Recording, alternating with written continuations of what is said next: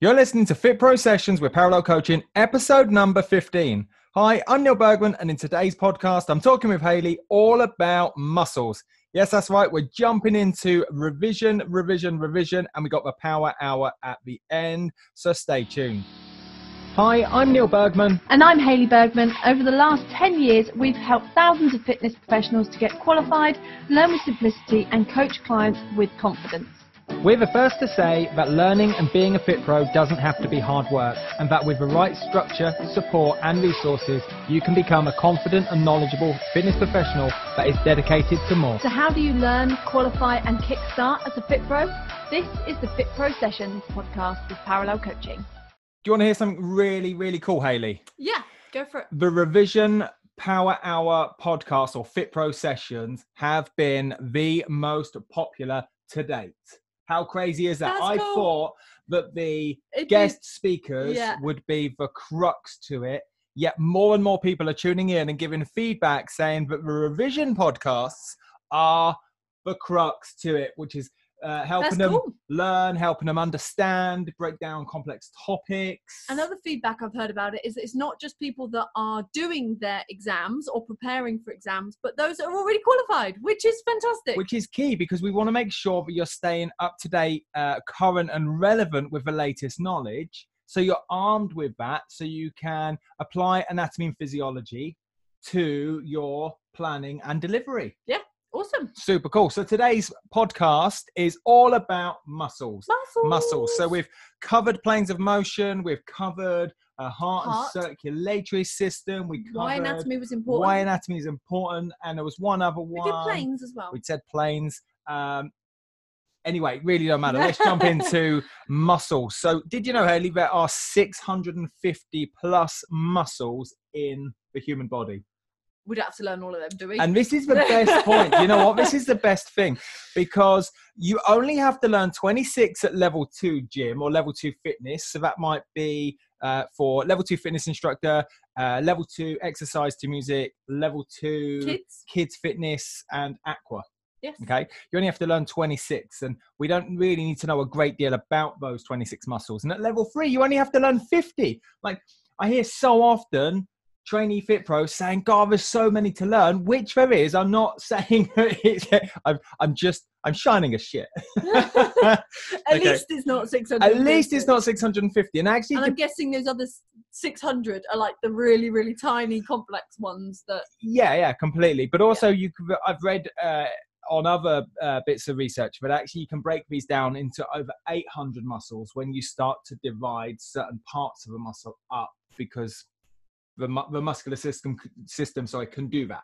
And also because we got three types of muscle, and I'm guessing you said six hundred fifty that are able to contract like skeletal muscles, whereas you've got the others that are smooth and that are cardiac as well. Yeah, completely. So what the six hundred fifty take into consideration is smooth, cardiac, and skeletal muscle. Oh, okay. There we yes, go. Lovely. There we go. So um, hopefully there's a couple of uh, key knowledge bombs already, I'm going to yeah. say. You only have to learn twenty-six muscles at level two, fifty at level three, yep. and we've just mentioned that you can break those down into smooth, cardiac, and skeletal. Perfect.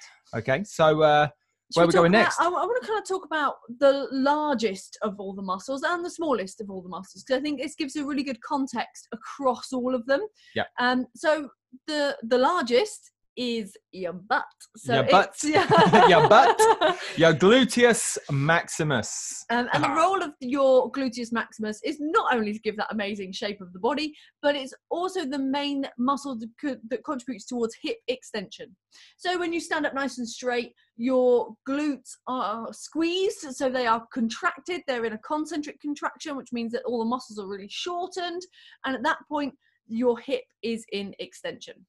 And also the glute is the main prime mover for most exercises in the sagittal plane around like movement mm. in terms of walking, running, squatting, uh, squatting lunging. lunging. Uh, yes. So they're a massive muscle, but they also help uh, the trunk, the torso around posture and giving you, I don't want to use the word proper posture, but a nice tall, neutral neutral position. There we go. Yes. There's the word. Um, so your, your glutes have a fundamental role in not just movement, but also keeping your body in extension in a neutral yeah. position. Well, that's key, isn't it, for fit pros to know, because you guys as fit pros are going to want to be able to make sure your clients are activating all of their muscles. And traditionally, glutes are particularly weak or inactive for clients. Well, when we're, we're sitting down right now, yeah, yeah. Uh, recording. So uh, right now I've got my ankles, knees and hips flexed. They're all flexed. They're yeah. all flexed, which means my glutes, if I think about where they start and finish, my origin insertion, they're, they're lengthened, they're long, they're elongated. Yeah. Which now means if I sit down, which I do an awful lot during the day, um, those muscles or that, that muscle group, the glute, is always lengthened, yes. which means that it's weak. And then that's not good, therefore, from what you said, going to support your core or the rest of your posture very well. Which would explain why so many clients that do sit down for an extended period of time in a sedentary, inactive role at work or their day-to-day experience low back pain. Ah. There Boom! Go. There we All go. Links in. Maybe we should just stop the podcast there. I feel like we've we've we've, we've given we've covered. Lot. No, let's jump in. So you mentioned the, the largest muscle, which is the glute. So is there anything else you want to add to that on? Uh, no, I'm good with that for the glute. So I let's jump into the smallest muscle. Smallest muscle. You, you don't, don't need, need to know, know this one. Don't need to know this for any exams, but kind of a nice bit of uh, trivia for you. The smallest muscles in the body are in your inner ear, so they're really um, closely inside your ear, so you can't necessarily, you can't touch them or feel them. Um, they include the tensor tympani and the stapedius. Um, so do you want to pronounce those words? No, I don't, but I do want to highlight for anybody watching uh, on YouTube, I have the tiniest ears in the world. So not only are the smallest muscles in my body, in my ear, I reckon I have the smallest muscles in like the world. So it would the make smallest of the smallest. The smallest of the smallest. So it would make sense that the smallest bones of the body are also found in the ear. Yes. Because yeah. muscles are attached to bone via the tendon. And therefore, if there's uh, a muscle, there must be a bone somewhere. Yeah. Cool. And they, these muscles, their job is to connect your eardrum and hold your inner ear together. So I wouldn't even necessarily think about muscles being in that area. But it's really interesting. There we go. Uh, so with that, let's jump into another bit of trivia. I'm going to go with the strongest muscle. Do you know where it is, Hayley, and what it's called? I actually do know. You know what? Hayley presents on the Revision Mastery series, so there's no point me even trying to test her knowledge and catch her out, because uh, she, she's the, she's the, uh, the voice, the heart and soul to the Revision Bootcamp. Uh, so what is it then? Uh, it's the masseter, and it's inside your jaw. You also don't need to know this one for any level two or level three. Nope. Um, but the, this is the interesting trivia. So this might come up on a pub quiz. um, it can close your teeth with a force as great as two hundred pounds um, through your teeth, so through your molar, molars. Um, so that's two hundred pounds of force in your jaw, which and I've always is amazing, wondered right? this actually when I'm eating. How do my teeth manage to get through certain foods? Yeah, yeah. Um, yeah, say the knife and fork don't. Mm. There we go. Yeah. Uh, so it's a mixture of not just it's a really strong muscle, but it's actually the lever as well. Yeah. And I'm not going to bore you with the uh, the this. I'll drop the blog below, but I always remember it as F L V L F E L, which is all about levers and fulcrums and where the effort is. Yeah. Um, this might come up in your exam.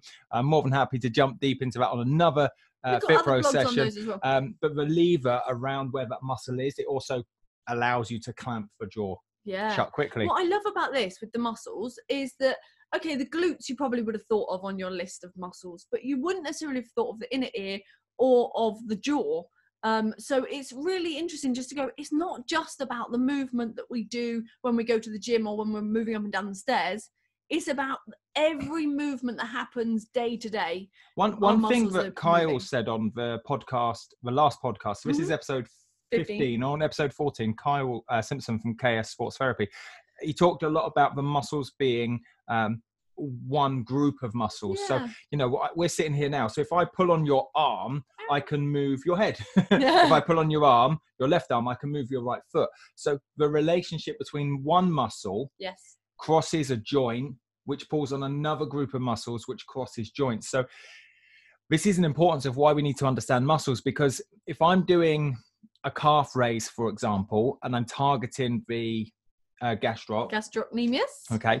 You looked at me as if I, I might get that wrong then. I was like, oh, I wonder. How much of so, a big word are you Okay, using? Yeah, completely. Um, that will have an impact and move the musculature of my upper leg, my yes. hips, my torso, my shoulders, my entire body. So what happens at one group of muscles or one muscle yes. even in an isolation position, pulls on other groups of muscles, which is why we're constantly talking about on course about observation and seeing yourself as like this human x-ray machine. Because if I am moving one muscle, what's happening elsewhere in the body around posture and technique? Yeah, and that observation of the whole body, even though you might only be using your arm. And that's something with the yeah. feedback I give back an awful lot on assessment days. You're doing a, a chest fly and you're focusing purely just looking at the chest, but by moving the chest, you're actually moving their yeah. feet. Their feet are moving as yeah. an example. So it's actually seeing the body as one group of muscles as well. Wow.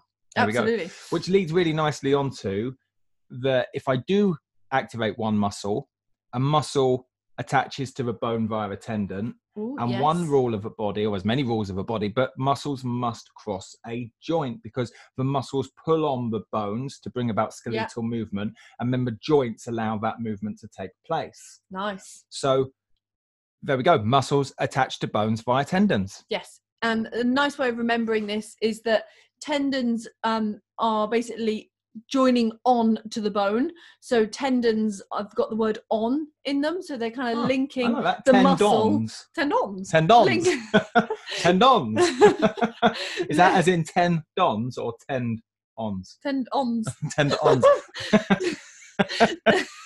Sorry, mate. You had all had a little insight into our world. Um, so, so tendons are hanging on, so the muscle on to the bone, so tendons, um, whereas they often get mixed up with ligaments, and these link bones and bones together. Which is really cool. So link as in ligaments. Yeah. L I. Link. L I. Yeah, there we go. Not they, as cool as the tendons. They connect uh, one bone uh, to another bone, right? Yeah, bones Completely. to bones. Um, which is a really kind of key question, I suppose, at level three. Is the, dif- is the differentiation between what a tendon does and a ligament does. Yeah.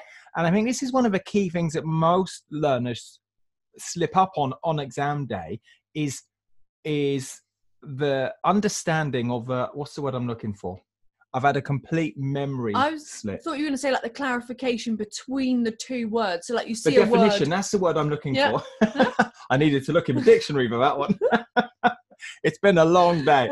So um, the, the definition of particular words. So what's the definition of a ligament? The definition yeah. of a tendon? The definition of uh, the proximal part of the bone? The definition of the distal part of the bone, which we're going to come on to. But I think if yeah. you understood the definitions of some key terminology, mm. you would easily now... I'm going to get rid of the word easily, because it's not all easy. I appreciate it's not all easy. It's simpler. It makes it makes life a lot more simple when you are in the exam to go, that's what they're asking of me. I was talking to a, a learner actually who done her exam last weekend, weekend before, and she said, to be honest, the level three anatomy exam's okay if you know language. So as long as you mm. know language, you can kind of work it out. Um, and she said, as long as you kind of got that distinction where you can look at words, you can break them down. Um, and I think that's, again, where it comes in with that tendons, that ligaments. It was Emma. There we go. I remember. I was there. I was listening. um, so there we go. So muscles uh, make up forty percent of the total body weight as well.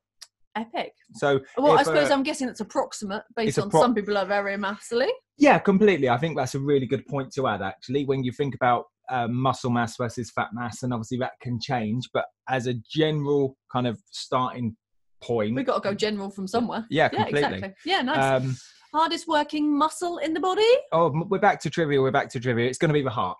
Got to be the heart. Okay, so the heart's constant. This is a, a really key uh, point to make, actually, is when we're learning about the muscles of the body, the fifty muscles, we're talking about local and global muscles like quads, hamstrings, glutes, yeah. and then we're talking about the, the local muscles of stabilizing muscles of the core. Yes. Actually, one muscle that I think gets parked is the heart. Yeah. And actually, you are going to, if you go back to the, I don't know what episode it was, but the heart and circulatory system, we talk about the cardiac circulatory yeah. system. And I think that's a key point, because actually that system is feeding the, the heart. Coronary. The coronary. Yeah. Sorry. Yeah. The coronary system. And that is, the heart is a muscle in itself. Yeah, absolutely. And it needs its own blood supply in order to pump all that blood around the body. Completely, which is like gallons and gallons, thousands of gallons a day. So it's constantly working all yeah. the time. Yes. Okay. Uh, as is your brain to bring about these movements, oh, or bring now about we're getting into... bring about the, the the heart beating, bring about these voluntary and involuntary muscles. Because again, we can break muscles down into voluntary and involuntary. My heart mm. being involuntary, I don't have to sit here and think about it beating. Good job. Good job. I can barely think of a word dictionary, um, but I, I I am I do have voluntary control over my quads, my biceps, my global muscles. Yes. Okay. You can tell them to move at a certain and time. And this is right? where the level three A and P specifically starts to um, bring everything together as, as, as one exam, because it's the nervous system, which is the central nervous system and the yeah. peripheral nervous system, that is finely tuned in with your muscles. And we're talking about the heart a minute ago, which now brings into the heart circulatory system. We've already mentioned bones and joints. That's what yeah. and the skeletal system. So now you can see all these subsystems that we've we've mentioned on all of these podcasts so far that work together. And that's the key thing. They all work together. So your muscles can't move unless your nerves tell them to move. Um, like Neil said, um, that's either involuntary or voluntary. But that signal has to come from the nerves. And that then comes from the brain, which, and in particular part of the brain, is the motor cortex.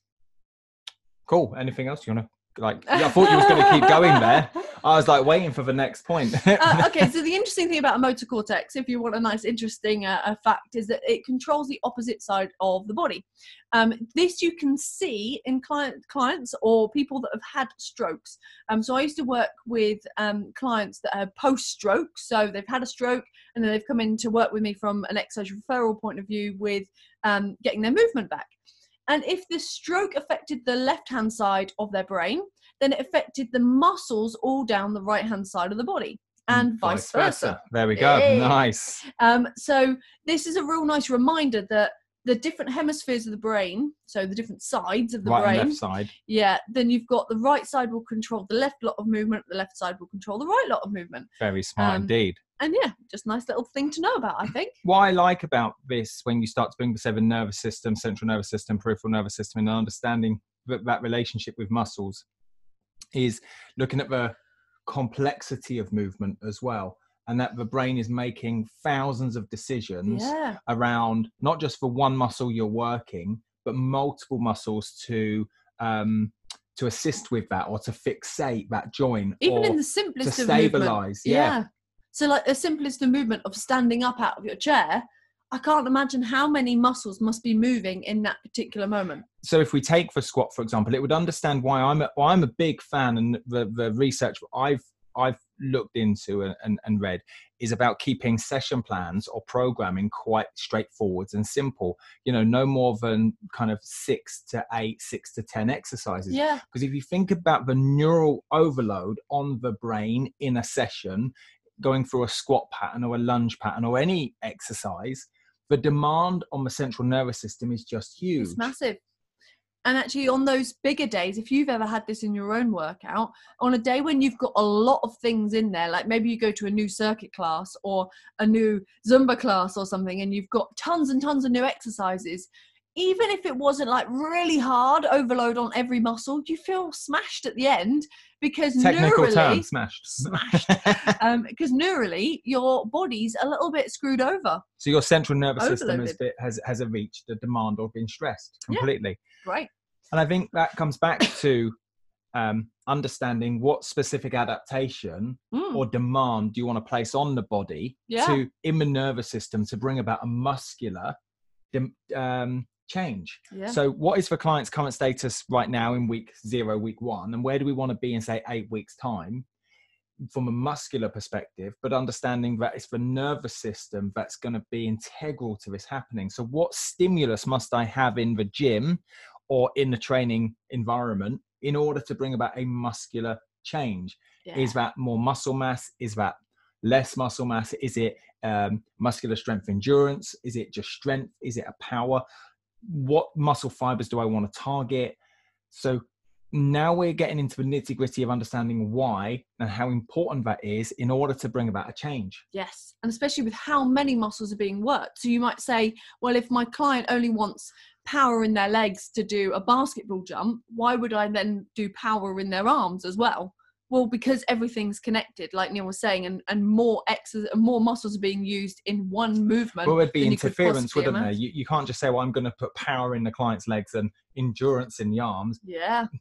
It doesn't work. It doesn't work. It's like, all linked up. They can't do different things. Which is why, you know, you would have a mesocycle or a training phase or a training goal that would be across, say, I don't know, a, a four, eight week.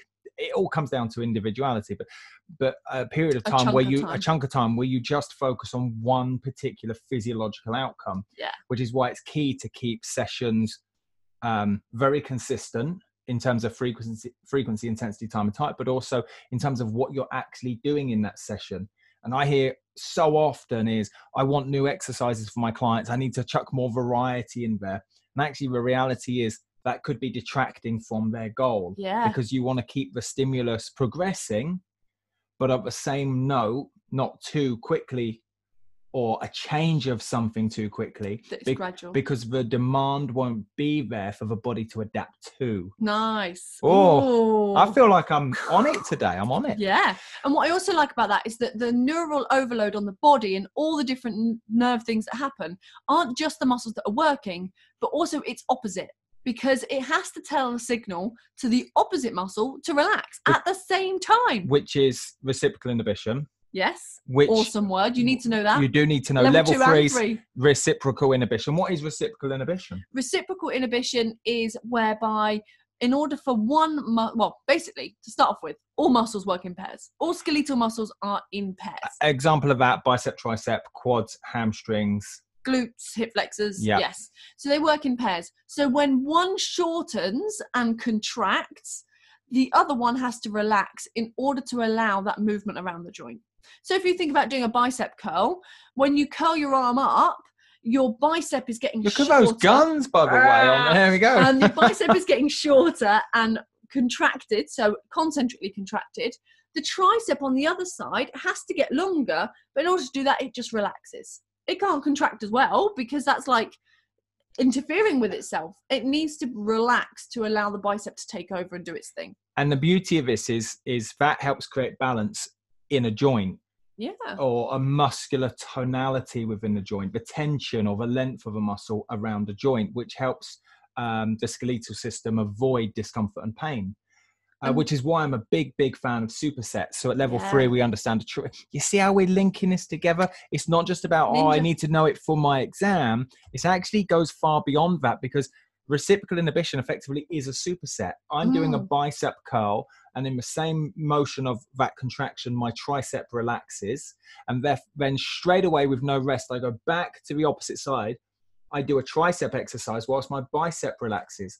Awesome. But the beauty of this system, I know we're deviating off slightly. Just slightly.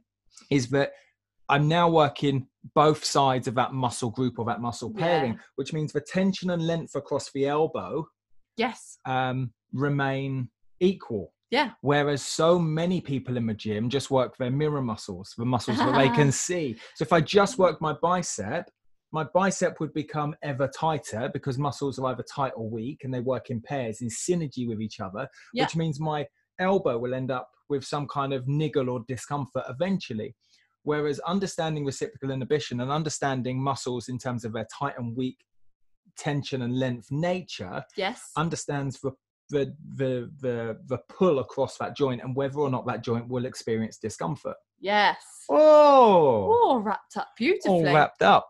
And what I liked also is you explained already, without you know it or not, you um, the, the muscle has to pull. Um, so as that muscle crosses over the joint, because that's got to happen, the muscle has to cross the joint in order to create a movement. Agreed? Yes, agreed. Um, from one bone Although to another. Although what movement do they make in the ear? I can't make my ears twitch. No, but it's right inside. The inner ear has to move around. The eardrum has to move. Fair enough. Um, so the skeletal muscles, anyway, have to move across.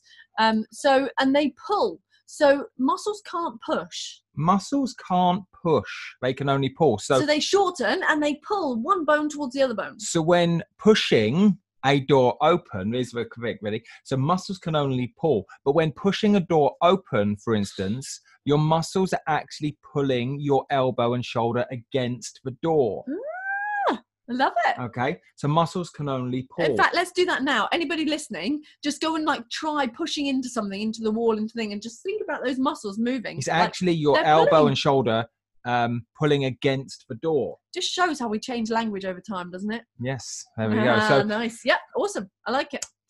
Um, so the big question, I think this is probably what learners are and people are holding on for, is hold on origins and insertions. Do you know what? I really... Shall I'm, we sit here and just go through all of them now? Now, you do need to... At level two, you don't need to know origins and insertions. At level three, you do. Now, typical muscles that are going to come up, okay? Uh, now, we've been doing... We've been teaching now for over a decade. Yeah, yeah. Over a decade. And I've seen hundreds of different exam papers and various um, uh, paper ones, paper twos, paper threes from Y M C A, Active I Q, V T C T, all of them. I've seen them all. Loads.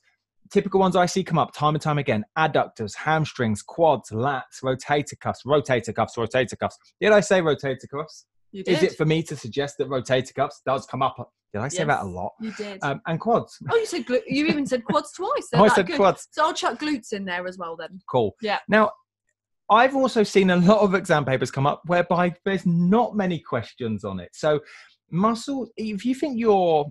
average exam paper, depending on the awarding body, has forty questions, and there's eight uh, modules. Eight modules, eight, eight modules, sections. Eight yep. sections. Topics. So forty divided by eight is... About five? About five. Ooh, oh, five. She's quick on her maths today. No, I just know that. Okay. So you can expect five, on average, five questions around the muscular system. Now, you could end up with more. I've seen some papers with as much as eight or nine or ten questions around muscles. Especially because two of the modules are muscle related. One's about muscle structure and then one's about origin, insertions, locations. So you could end up with, you know, five, six, all the way up to maybe ten or twelve. Yeah. Now, I want to highlight one key point. You could actually take a good gamble on this and just drop all the overwhelm, all the anxiety, all that stress, all that annoyance, all that tension around, I got to learn muscles, I got to learn muscles, and you're spending all this time over muscles, maybe even delaying your exam. You could just go straight and book your exam right now and know that muscles isn't your number one topic, your forte, like pub yeah. quiz topic, and go, okay, it's out of forty. I'm going to kind of somewhat gamble on, you know, five or six of them being from muscles. Well, you only need twenty-eight to pass. So you could go and get... So just be really good on the other all, areas. All the other areas, if you're confident there, and just relax around muscle and take that, take that pressure off. Because even if you got every muscle one question wrong, you still got plenty to pass. pass. Yeah. But the reality is you're probably going to not get them wrong. The very fact that you understand, or you have this... So at least a basic understanding of muscles, like just knowing and, where they are yeah, can and, help. And do you know what I've also seen is so many learners...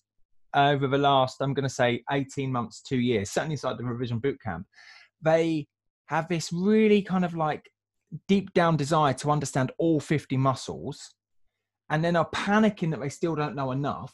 Yeah. Yet they ace it. They yeah. ace it every it's usually time. Usually those that are most anxious about it. That so do really if well. You're there going like, I really want to understand it. I, you know, really dedicated to, to learn more. I've got this kind of really strict routine. I'm fastidious over it. I really want to know it. I'm kind of put my money on you. You've all, done the work. You've done the work, and you under you know it already. Having said that, when you are learning them, yeah, um, it is good to learn all the muscles because you're going to need to know that later anyway. Yes. Um, and we find that those learners that do know the muscles, especially from a foundation at level two, when they do learn the muscles, it makes everything else so much easier. Yeah. And I do have one tip to really help you with learning the muscles um and just the origins and insertions, just to take the pressure off and keep it simple. One tip. Yeah. H O J I. H O J I. Now this is an acronym. This is an acronym that is on our uh, muscle memory flashcards. Yes. Okay? Yeah. So you know, if you are struggling, I'm just going to have a shameless plug, because the muscle memory flashcards are like are like fifteen quid. Okay, you get yeah. them immediately. You see, you you get a login, and you get them via email. So you get a login to our academy, and you've got all of the flashcards that you need to know around the origins and insertions. You've got a nice, I'm going to say, pretty picture on there, but makes it super super clear. It tells you what action easy to visualize. What easy to visualize. It tells you what action is brought about, what muscles are actually working, what exercises are um, brought about by that muscle. And you don't have to kind of sift through your manual or clunky online learning and kind of figure this shit out on your own, because we've done the heavy lifting for you. Yes, exactly. You don't have to go around trying to work out whether the muscle image that you found is correct, because yeah. it's all in one place. But H O J I is key. Yes. So H O J I is just for the peripheral muscles. It doesn't work for the core. Notice, note, it doesn't work for the core. And this is basically saying that, so H O J I stands for heart, origin, joint, insertion. So it means that the origin is the one closest to the heart. So you go heart, then you've got your origin of your bicep, for example, and the origin part, the origin is the attachment of your muscle that is closest to the heart. Then it will cross a joint, at least one joint. It might cross two or three even, um, usually two or one. And then it comes to an insertion point, and that's where it's furthest, the attachment point is furthest from the heart. And that works for peripheral muscles only. So another way it's awesome. of, I don't want to add it so like you don't confusion. Get your origin insertion mixed I don't want up. to add confusion to this, but another way of saying that is proximal and distal. And distal. So that's another kind of uh, key terminology you might need to know for the exam, because yeah. they might not just talk about origin insertions, but they might add some other words in the possible answers around proximal being the top or closest to the heart or to the center, and and distal being furthest away. Furthest away. So yeah, it's just understanding that. But but H O J I, heart, origin, joint, joint insertion. insertion. So if you think, right, I'm really confused about a particular question around the quads, you now you know, know where the quad you is. You know where the quad is. You now know that the origin has to be closest to the heart, so you know it's around the hip, lower lumbar, above-ish the hip, isn't it? And therefore, you know where the quad is. You know that it crosses the hip and the knee, and therefore the origin, sorry, mm. the insertion has to be below, below the, knee. the knee. And, and you can work it out. You now. can start to work it out. Whereas for core, you, it doesn't work as simple Core's as that. A little bit more upside down. A little bit more upside down. Yeah. So for but peripheral for muscles only. Cool. Um, and that's a lot of people find it really hard to learn them, because they're trying to learn so many muscles. And all of the individual origin insertion with the complicated names and words. But you know what? How like, do I pronounce this word? How do I pronounce How do I know that? It's the upper lateral edge of the tibia? Do you, I mean, it do, and essentially it doesn't matter in that kind of detail.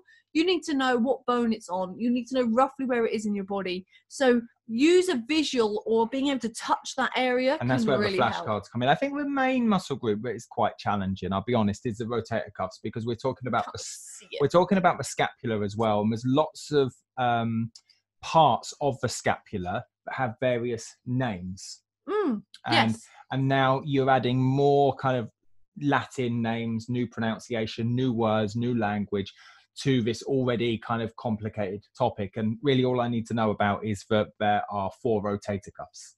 Yeah, and know what ones they and are. And know what ones they are and kind of what they do. And just under, just know that your learning doesn't stop. Just because you've passed your exam, actually, you you might become the specialist of particular types of movement or particular sports. So I don't know, let's take uh, racket sports, for example. You're going to want to know what each one of those rotator cuffs does, man. Yeah. You, you, yeah, there's a lot of sports. And the muscles, the arm. You yeah, know, I'm, totally. I'm, you know, we're big into surfing and, and bodyboarding. So my arms are doing an awful lot. I need to know how to train my rotator cuffs. And look after them. And look after them if I want to keep going. So there's a there's a real need to understand where they are, what they do, and how I train them, and keep balance within those muscles so they don't get tight or weak yeah. uh, and piss off a particular joint.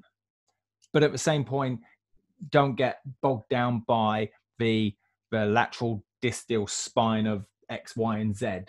Yeah. Another thing that people find really tricky about the muscles is you if you try and learn all fifty for level three and all twenty-six for level two, if you try and learn them in one sitting, that's pretty tricky. Beep, beep, beep. Yeah, completely. Like um, overload. Like, yeah, My brain hurts overload. thinking about it. Yeah, exactly. So, so split them up. Yeah, like you could group them. This is what we say is, you know, inside the muscle memory sprint, we divide them into um, into torso, front and back. Then we have legs, and then we have core. Tor yeah. yeah, and arms. And arms. Yeah. So you could you could split these up. So you could go and find all of the muscles in the arm and spend a week, or it depends on how long you've got. If you've got eight weeks till your exam, you know, you could divide the body into core, uh, legs, arms, and peripheral. Yeah. Yeah. Would that work? Yeah. So go um, and, core, chest, yeah, back, back, legs, arms. So you can like spend that. a week or ten days on each part and just say, right, all of the muscles of the arm for the next ten days, ten minutes a day, I'm just going to learn the muscles of the arm. And just pick one muscle a day. And just pick one muscle a day. And, and I think that's where so many learners I'm going to say slip up because they don't have a clear revision plan or schedule or structure to say, mm. this is what I'm doing when I'm going to do it. And even though I've got a busy life and a hectic schedule, I'm going to make it a must, because those days soon tick away. And if your exam is in eight weeks, the exam date doesn't change, but your time frame of, of learning does. Ah. And that's when overwhelm and anxiety and stress kicks in two weeks before the exam, and you're still needing to learn all fifty. Yeah. And it's easy for us to say, start now. Start now. Start now. Um, and we appreciate that that's tough. And I hope the revision power hour helps with that as well, because it gives mm. a, a window where you can go, yes, I'm doing it now and I'm focused. Yeah. But structuring not only what you do in that window of time, but over time, over time what yeah. you do. And that, like you say, is time sensitive. Well, just like we say to, you know, level three, it doesn't matter what course you're on at level three, we're always talking about logical progression. Mm. So this is what we're saying here is, if I've got eight weeks to learn all these muscles, I must have logical progression. What do I do in the first week that gives me an understanding to move on to the week two, and week two to week three? So, you know, for me, I'm quite a logical creature. You are. You know, I would turn around and go, right, in week one, I'm going to learn some key terminology. Oh, like, and even of the bones. And uh, yeah, some, some key terminology of the bones, proximal, distal, lateral, yeah, uh, inferior, whatever, superior. superior, and understand. And then, and then I can start to go, right, well, that's the rule of the law of the body. So whether I'm talking about the quads, it's the same as my humerus, or nice. the same as my radius is the same as my tibia. Yeah. And then I'd move on to week two and I'd go, right, I'm just going to do all of the arm. And week three, I'd do all of the leg. And then week four. So slowly I start to build up this picture, and I'll, you will start to see trends, and you'll be, well, I've learned that about the arm, and it's kind of the same about the leg. Because at the end of the day, my bicep is the same as my bicep in my hamstring. Oh, you know, the end, and therefore if muscles work in pairs, my tricep must be similar to my quad. Ooh. Maybe. Don't know. Hopefully I'm making this sound a little bit more simple. Yeah, exactly. And I like that you've said um as part of structure, understanding some of the basics first can really really help. Um but I, I suppose really none of the the big problem why people don't necessarily set out a structure or start their revision early is because they don't necessarily see a purpose for learning the muscles uh for outside anything of the, of the exam. Yeah, exactly. And so I, and why, I want, why do we need I to know wanna, it? I I'm you probably guessed I'm pretty passionate about this. Is actually it's nothing to do with your exam. That is a form of assessment, just like the coursework, your L A P, just like your practical assessment. And yeah, I appreciate that actually we are probably more addicted to training. Therefore, yeah. we have this pull, this natural pull to the studio or the gym or training ourselves, because we, maybe we've had a, a transformation ourselves. But actually underpinning this transformation that you've had, or this pull into the actual physical aspect, was a physiological and anatomical adaptation over time. Yeah. So if you're here, if you're listening to this and you've had your own journey where you've lost a, a ton of weight, or you've changed your body shape, or you've increased your confidence, whatever, whatever you built, built muscle, it doesn't matter what, at some point over a period of time, you've gone from A to B. And ultimately what you've changed is your anatomical oh, your your anatomy and your physiology. Yeah, you've had a physiological change, and that's why it's important, because if we don't understand the what brought about that anatomical change in our muscle, what brought about that physiological change in our muscle, what stimulus was it in my training that brought about that change in my muscle? It's the single shift. If you can think I thought you were about, gonna say the single shit then. It's the single shift that you can make in your thinking to go from just seeing it as just exercises or just um the outcome that your client yeah. wants, but now to actually see the scientific physiological changes every time they train, and overall you will now understand at a whole nother level. Consider for one second that it's nothing to do with the exercise. Ooh. And yet the exercise is the first thing that I hear. I, I've spoken to three four five six learners today, yeah, either over phone or on on messenger. email, messenger, that type of thing, and they've all been focused on what exercise do I did do? Did I get what, my exercise right? Was the exercise okay? And actually that's the last thing to go into the plan, because if I understand the goal, I understand where my client starts, their current status, and where they want to get to. I can now think about, well, what physiological and anatomical adaptation needs to take place? What demand needs to take place right now or this week in this microcycle? And if I complete that frequency, intensity, time, and type in oh, this microcycle, then that gives me the prerequisite to move into week two, and week two allows me to move to week three and week four. And now I've got a mesocycle goal, which allows me to move into mesocycle two of weeks five, six, seven, and eight, and so forth. So if I understand what I need to change anatom uh, no, I can't get my words, anatomically and physiologically, now I can start to think about, well, how am I going to, what type of stress do I need from an energy system, a muscular system, a skeletal system, a joint system? And then I can think, okay, what training systems are going to bring about that stress? Mm. And then I can think about what variables of sets, reps, tempo, time, range of movement, yeah. rate, and on-session variables are going to bring about that demand or that stress to change it. And then I can go, cool, I'll do a squat then. Yeah. I'm targeting my legs. The, the but exercise, not do a squat just because someone told you to. Yeah. Nice. Whereas it's not just about turning up to the gym and putting the client through a workout. We see a scientific backed, very strategical approach to planning. And saying, this is why I'm doing it. But what I love about that is because you know it in such depth, your passion comes through. And that, I think, is the key, the passion. Mm. Uh, I was talking to uh, being real passionate about all of that ana- anatomy and that physiology. Yes, it sounds a little bit geeky, yeah. but because it gives you the result that you your clients want. And actually, I was talking to Bob Hope, who's been a uh, he's an author of a couple of books. He's on a the podcast in a couple of weeks. I recorded it today. Um, he spent you know twenty-four years as a P T I in the Navy, and then from the the mid eighties onwards, he's been in the fitness industry as an active uh, tutor, assessor, and with end users, clients. So kind of his his knowledge, his experience is kind of top trumps probably most people in the in the industry today that I know yeah. of, with fifty plus years of industry experience. Yeah. Um, his one thing when I said what's what makes an outstanding coach was passion. Yeah. Because if you're passionate, you show up with this level of um, enthusiasm, tonality to your voice, this kind of hunger to want to know, why does it do that? I want to know the answers. And I think if you're passionate about the end result, make, yeah, how do I get a result for my client? My client's here in week one. They want to be there in week eight. How do I do it? How do I get that result? How do I teach their body to move? How do I get that result? Because at the end of the day, we're teachers. Not yeah. not as in, well, yeah, Hayley and I are teachers. Obviously, we teach on our courses. But you're a teacher as well. You're becoming a coach. And a coach is somebody that teaches somebody something that they don't know.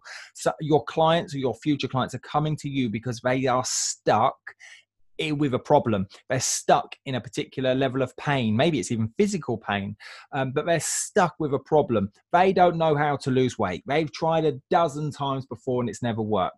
They're trying to get uh, their beach body. They've tried before. They're stuck. And, and you're going to teach them. them how to get unstuck.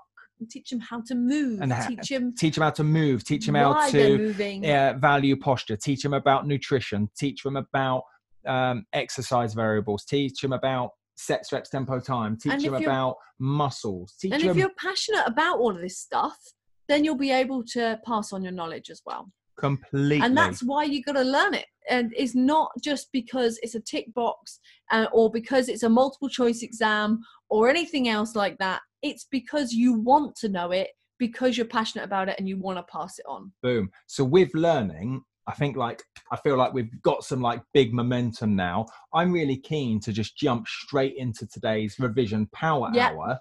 Um, so in the next five minutes, I'm going to go through the, uh, what the power hour is, what you've got to do. I'm going to get you laser light focused on um, this one session, this you're about one to do. session you're about to do. So you can join me for half the revision power hour, which is, which is five minutes prep or a couple of minutes prep, twenty-five minutes work, and then a little review session, and you can crack on with your day. Or you can join me for the full power hour, which is, again, a little bit of prep, twenty-five minutes, evaluate, and then we repeat it again. But it just keeps you laser-like focused. So with no further ado, see you on the flip side and next week's revision session. See you later. See you later.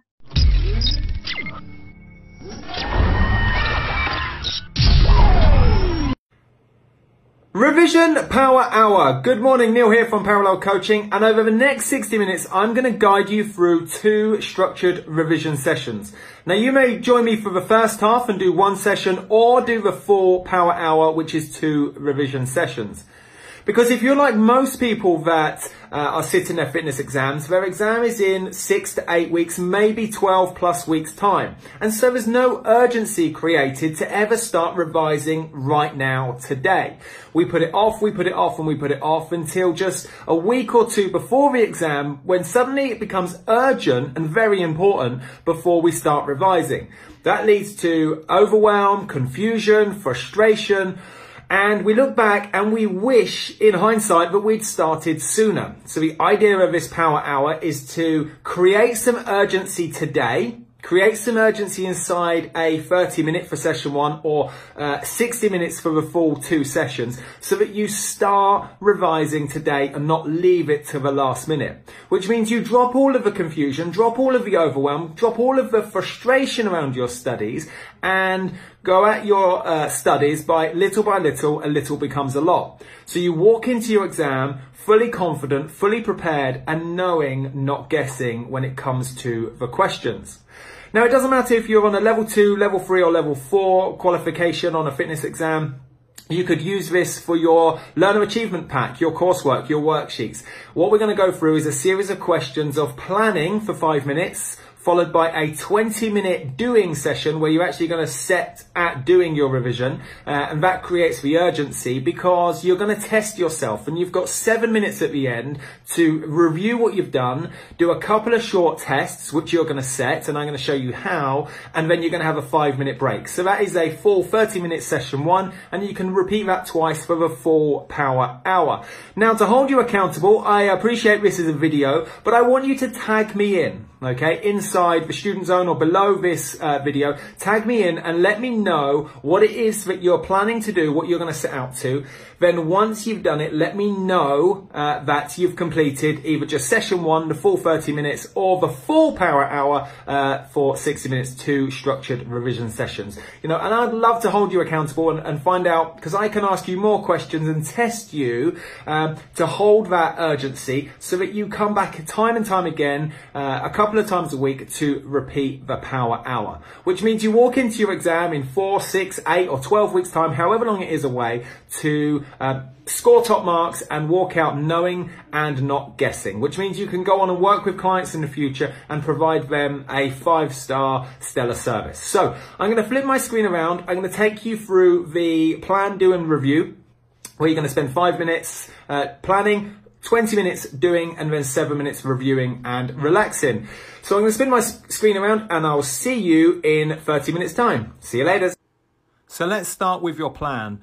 Set a timer on your phone for three minutes and we're going to answer four key questions. Question number one, what specific topic will you revise in the next twenty minutes?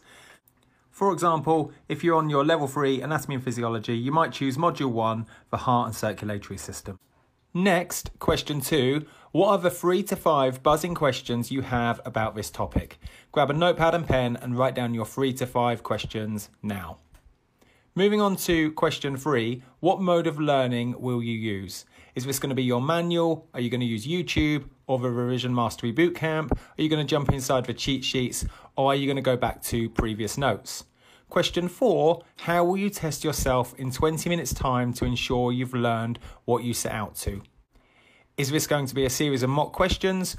Are you going to write down three to five uh, key points?